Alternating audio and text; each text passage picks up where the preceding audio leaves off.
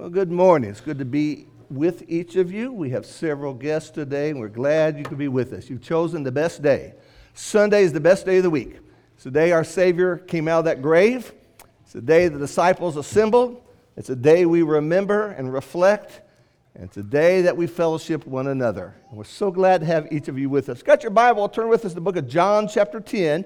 We're going to start there, and then we'll be moving over to Matthew 27 in just a moment but we are glad to have each of you with us. We just finished a wonderful few days with Tim Stevens helping our singing, and that was just a wonderful, wonderful thing. If you missed that, it's on our website, and I can tell already this morning the difference it makes. And we have the opportunity tonight. We're going to come back. This is the fifth Sunday. We're going to be singing tonight. Singing is important. It's not filler to get to the most important thing, it is important. God commands it, and it's just a wonderful, wonderful thing. So we encourage you to come back this evening, join with us in song as we sing several things together. Well, it's a common sight. We see it every day. Moms and dads strap those little kids into the car seats, and they always give it just a little tug to make sure it's good and tight. Those of us that take medicines, we get medicine bottles like that. It's supposed to keep the kids out, but usually it keeps us out. But it's there for a reason, and that's to keep things safe and secure. You drive down the highway and you see semis carrying all kinds of loads, and they have these straps on there. And those straps are to make things safe and secure. And that is a part of our life. We live in a world where we want safety. Whether we lock our front doors, we leave on the porch light, we want to be safe and secure. If you're jumping out of an airplane like that guy did, you want to make sure your straps are safe and secure. And sometimes we see images like this down the highway. We're following somebody and it's not safe, it's not secure, and something falls out. I was following a guy several years ago. He passed me. It seems like whenever they got the biggest load, they drive the fastest. And he passed me, got right in front of me, and I noticed his ladder on the back started doing this. And I slowed down, way down, and pretty soon here came that ladder flying off it. It wasn't safe and secure. Now, we understand that physically. But this morning, what we want to do is we want to talk about that spiritually. And we want to look at concept because the world we live in is not safe and it's not secure because of all the dangers about us. In the book of John, if you will, John chapter 10, where we find a section of the Good Shepherd, let's begin reading with verse 7 of John chapter 10. And we're introduced to three principal people here.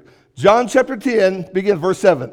Jesus therefore said to them, Truly, truly, I say to you, I am the door of the sheep. And all who come before me are thieves and robbers, but the sheep did not hear them. I am the door. If anyone enters through me, he shall be saved and shall go in and out and find pasture. The thief comes only to steal and to kill and destroy.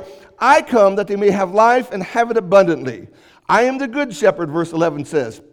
The good shepherd lays down his life for the sheep. He who is a hireling and not the shepherd, who is not the owner of the sheep, beholds the wolf coming and leaves the sheep and flees, and the wolf snatches them and scatters them. He flees, verse 13, because he is a hireling and he's not concerned about the sheep. Verse 14 continues on here by saying, I am the good shepherd, I know my own, and my own know me. So we see Jesus Christ. Jesus is the good shepherd.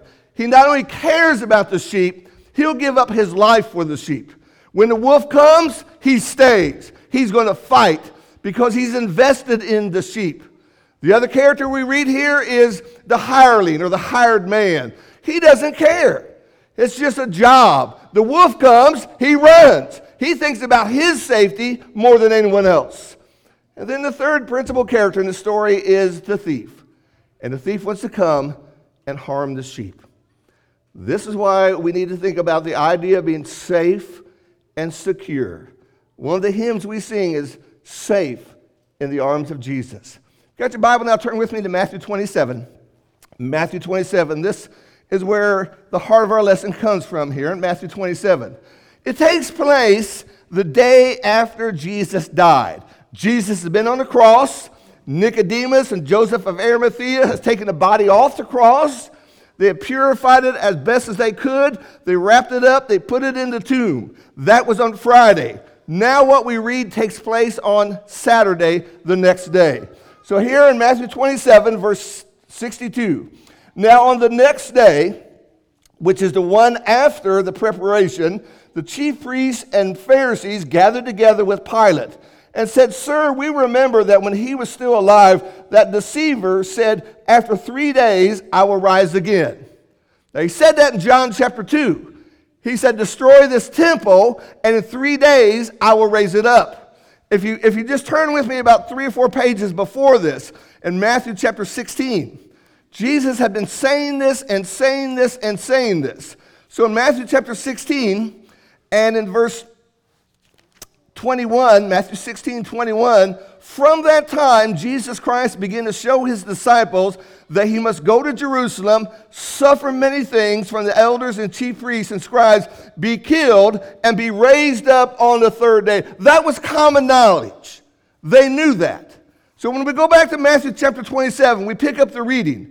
And they said in verse 63, Sir, we remember that when he was still alive, that deceiver said, After three days I will rise again. Jesus is dead, but he's still a threat. And they're concerned about this. So the next verse Therefore, verse 64, give orders for the grave to be made secure until the third day, lest the disciples come and steal him away and say to the people, He is risen from the dead, and the last deception will be worse than the first. In other words, if, we, if the tomb becomes empty, people will believe this is true, and we won't be able to stop the rumors. So we have to make sure that body stays in the grave. Pilate will say in the next verse, he said to them, verse 65, You have guards, go and make it as secure as you know how. They went and made the grave secure along with the guard, and they set a seal on the stone. Interesting, the very next chapter, after Jesus rises from the grave, the guards come back and report. He's not there, he's arisen. They were paid off and they were told to report that you failed as a security guard because he got out. Somehow the disciples stole the body. But I want to look at this phrase here make it as secure as you know how. What a great statement. And so what I want to do is I want to look at just three aspects that we need to consider in our own lives to make it as secure as you know how. You think about all these different avenues of life. You make things secure because it's important. For security's sake, for safety's sake, you want to make them secure as you can. Number one aspect, most important aspect, is your salvation.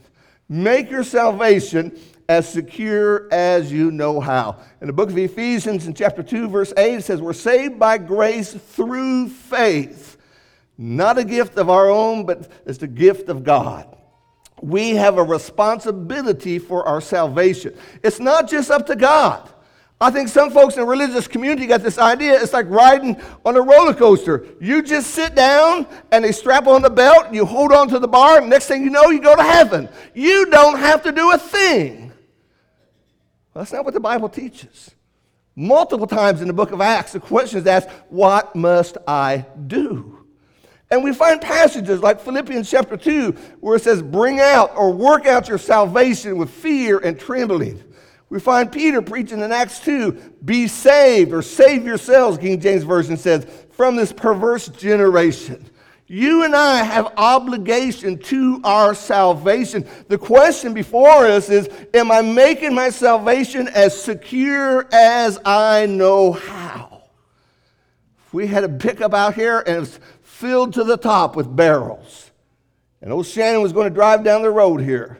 I know Shannon. He's going to put some ropes on that thing. He's going to put lots of ropes on that thing. He may put one of us sitting on top of that thing to make sure they don't fly off. What about your salvation? Now, again, in a religious community, there are those who believe that once you're saved, nothing matters. You don't even have to go to church. You don't have to read the Bible. Nothing you do can disturb your faith because you have been saved and you're always saved. The Bible does not teach that. It does not encourage that. It does not recommend that. Passages like 1 Corinthians chapter 10, verse 12. Therefore, let him who thinks he stands take heed lest he fall. Fall from what? Fall from salvation, it would be. Galatians chapter 5 and verse 4. There, the Bible says it this way You have been severed from Christ, you who are seeking to be justified by the law. You have fallen from grace. Now, you put that passage with Ephesians 2, where it says, By grace through faith we are saved. If I've fallen from grace, I'm in trouble.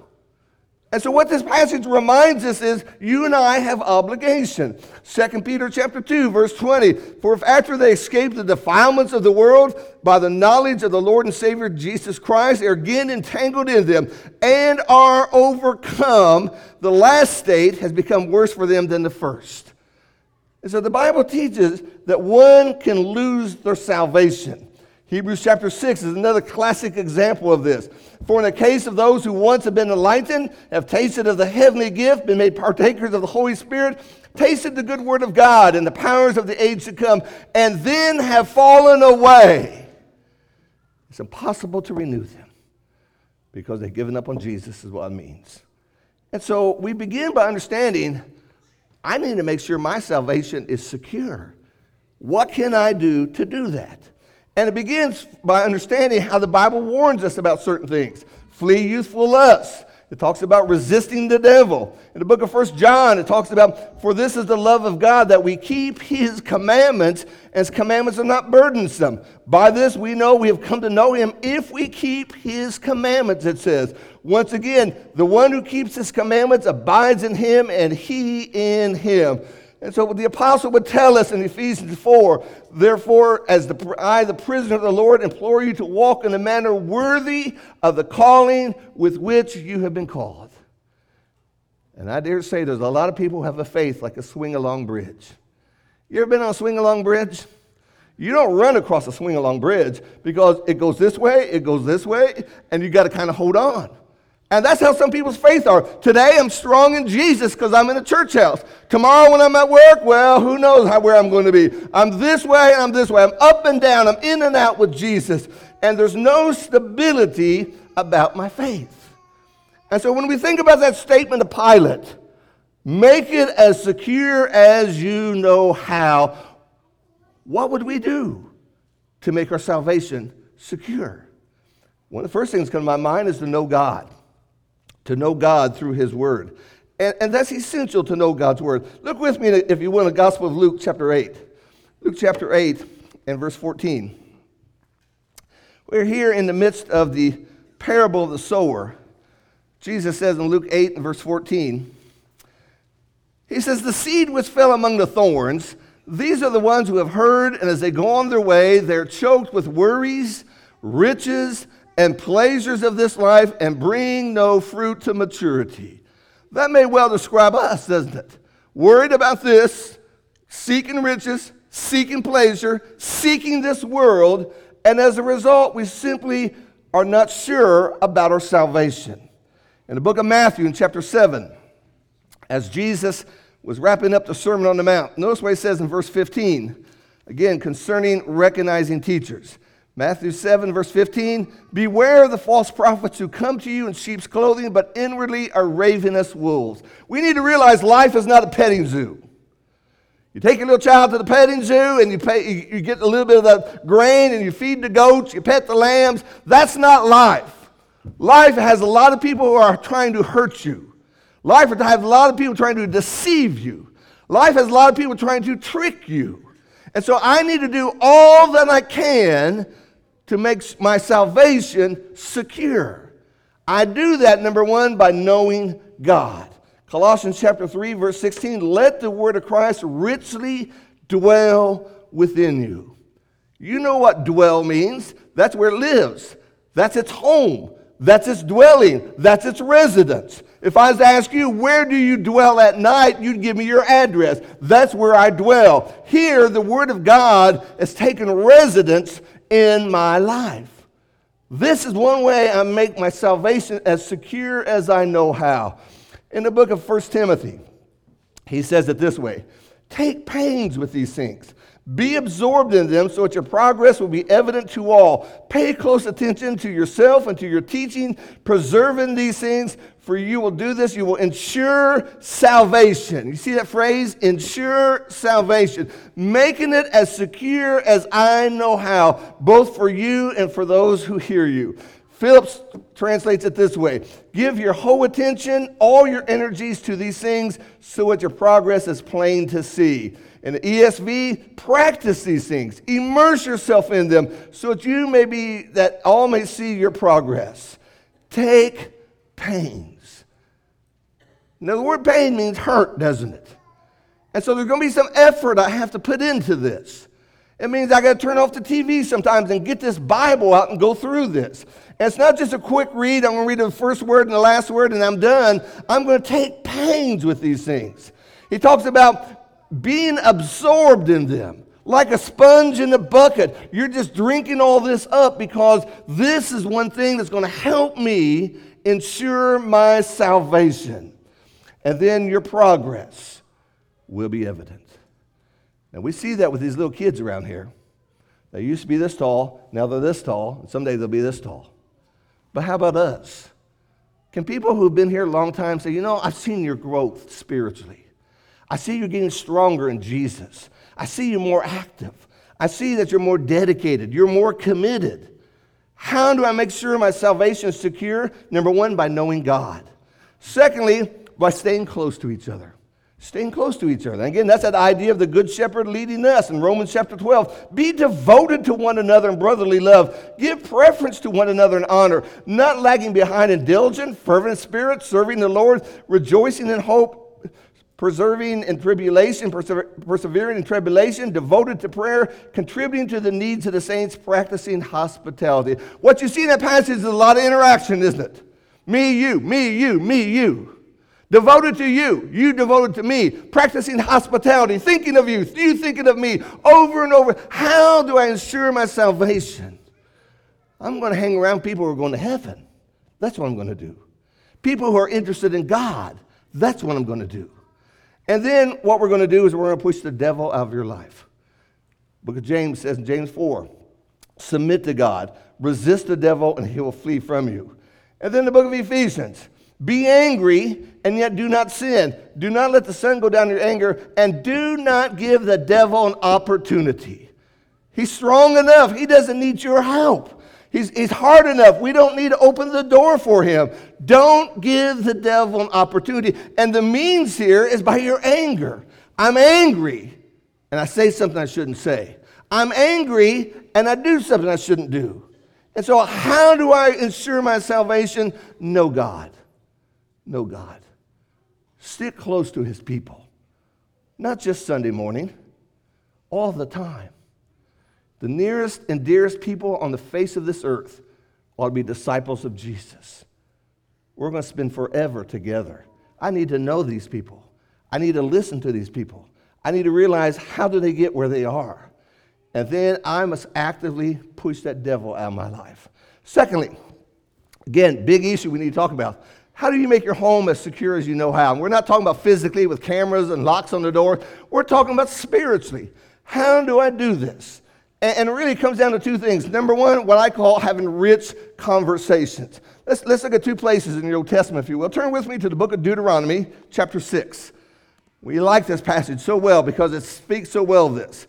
Deuteronomy chapter 6, verse 4 Hear, O Israel, the Lord is God, the Lord is one. You shall love the Lord your God with all your heart, and with all your soul, and with all your might. These words which I command you today shall be on your heart. You see that right there? Where are these words? Well, I wrote them down somewhere. I think it's in my file cabinet. No, these words are on your heart. You become absorbed with them. These words I'm commanding to you, verse 6 shall be on your heart. You shall teach them diligently to your sons and, and, talk of them when you sit in your house and when you walk by the way and when you lie down, when you rise up. You shall bind them as a sign on your hand, as they are, shall be frontals on your forehead. You shall write them on the doorposts of your house and on your gates. What he's saying is you need to teach them and teach them and teach them. It's shocking how many people, often college campuses today, are protesting and rioting and fighting because of violence overseas. And you think, why are they doing that? They're doing that because there's been no instruction in their hearts. They're doing that because they're being deceived. They're doing that because they haven't understood what God wants us to know. Now, if you will, turn with me to the book of Proverbs, Proverbs chapter 2. And again, notice this flow. Proverbs begin chapter 2. Again, what we're noticing is how do I make my home as secure as it can be? It's not just bringing them to church. I bring them to Bible class, and they fell asleep. So it's the church's fault. If we had a better preacher, maybe my kids will go to heaven. I bring them to VBS. Nothing happened. No, it doesn't start at the church. It starts in your home. It starts when a little bitty, little bitty, little bitty. That's when it starts. Proverbs chapter 2, verse 1. My son, if you receive my words, treasure my commandments within you, make your ear attentive to wisdom, incline your heart to understanding. Turn the page, if you will. Chapter 3, verse 1. My son, do not forget my teaching, but let your heart keep my commandments. What's going on? Dad is talking to the son. Chapter 4, verse 1 Hear, O sons, the instruction of a father, and give attention that you may gain understanding. Chapter 5, verse 1 My son, give attention to my wisdom, incline your ear to my understanding. Chapter 6, verse 1, my son. And in chapter 6, he'll say in verse 16 and 17, there are six things which the Lord hates. There are seven things which are abomination to him haughty eyes, a lying tongue, hands that shed innocent blood, a heart that deceives wicked plans. What's he doing? Son, these things are wrong. God does not like these things. Chapter 7, verse 1 My son, keep my words and treasure my commandments within you. What we're seeing flowing through this is a parent teaching their child. Now, starting in verse 6 of chapter 7, I believe dad tells a story.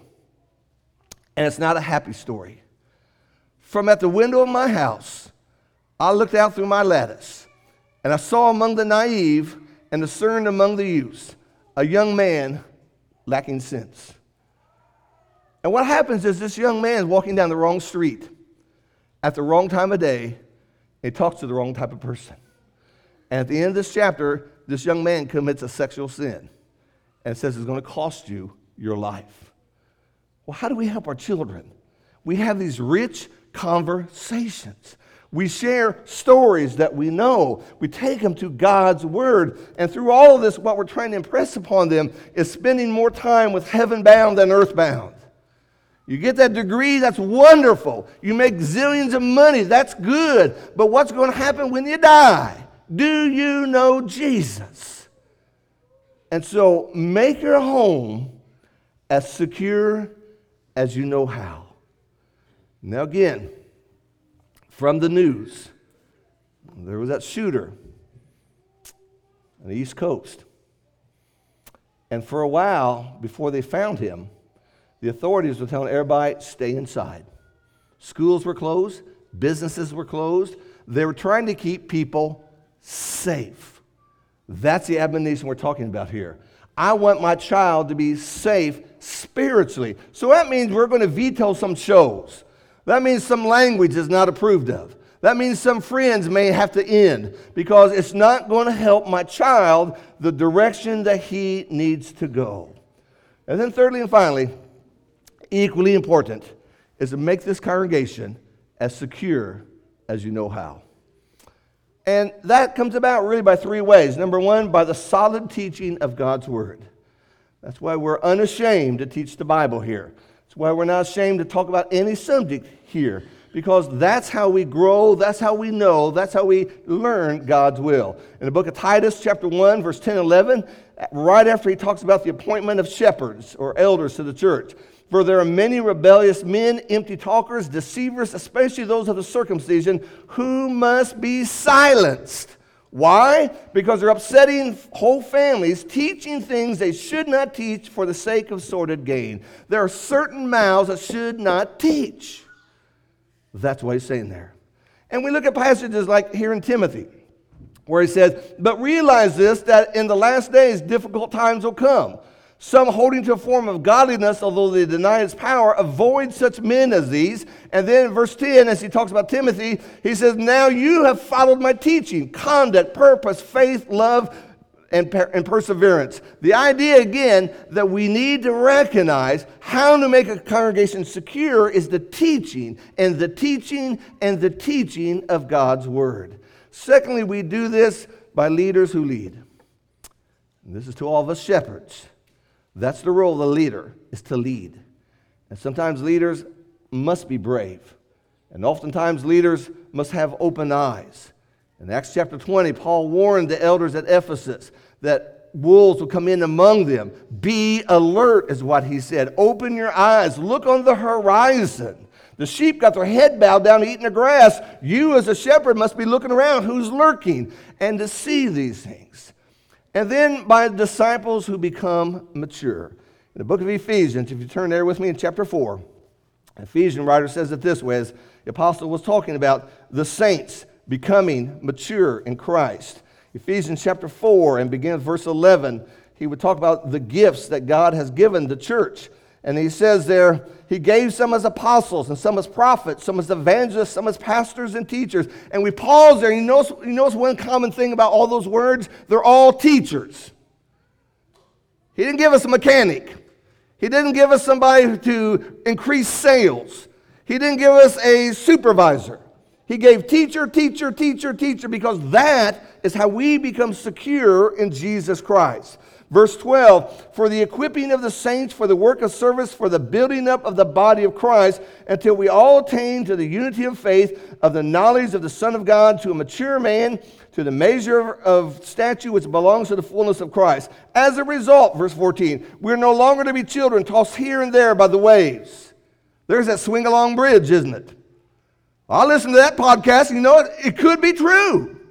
Then I heard something else. I read a blog, and maybe that's true. Back and forth I go, back and forth I go. No stability. Says, Don't be that way. Don't be that way. Carried about by every wind of doctrine, by the trickery of men, by craftiness and deceitful scheming. But speaking the truth in love, we're to grow up in all aspects and to Him who is the head, even Christ from whom the whole body being fitted and held together, by which every joint supplies according to the proper working of each individual part, causes the growth of the body for the building up of itself in love. And so we are to be equipped, we are to be serving. And so when those Jews came to Pilate and they were afraid of what might have happened to the body, Pilate said, Make it as secure as you know how. And when you look in your life, can you say, I'm doing that with my salvation? Maybe I'm dabbling too much in the world. Maybe I'm following things that I shouldn't be following. Maybe I got hold of some things that really are not good for me spiritually. Am I, am I doing that at home? Or am I just saying, you know what? Uh, I'm just so busy in my job, I don't have time for it. Those kids are going to grow and they're going to move out. And by then, it's too late. And we got to think about this congregation to make it as secure as you can. I want to give you something to write down here in just a minute. I've been reading a book about Benjamin Franklin, not the patriarch, the founding father. There was an Indiana preacher back in the Reformation days, Restoration days, named Benjamin Franklin. He was related to the, to the patriot. But this Benjamin Franklin lived in the 1840s and 1850s. Early, early, early preacher in Indiana. Did most of us work in eastern Indiana. And as I was reading this old book written by his son, I think the book was written in 1879, he describes those pioneer Christians in Indiana. Now, listen to this. This is profound. You might want to write this down. He says, their religion was to believe the facts, obey the commands, enjoy the promises. Isn't that it? Believe the facts. Believe what God says to you. Obey the commands and enjoy the promises. That's Christianity in one sentence. That's what we're all about. Whether we talk about those early, early pioneer days or where we are today in 2023, the very idea that we believe the facts of the Bible because they are true. And we obey the commands of God because God said so. But it doesn't stop there.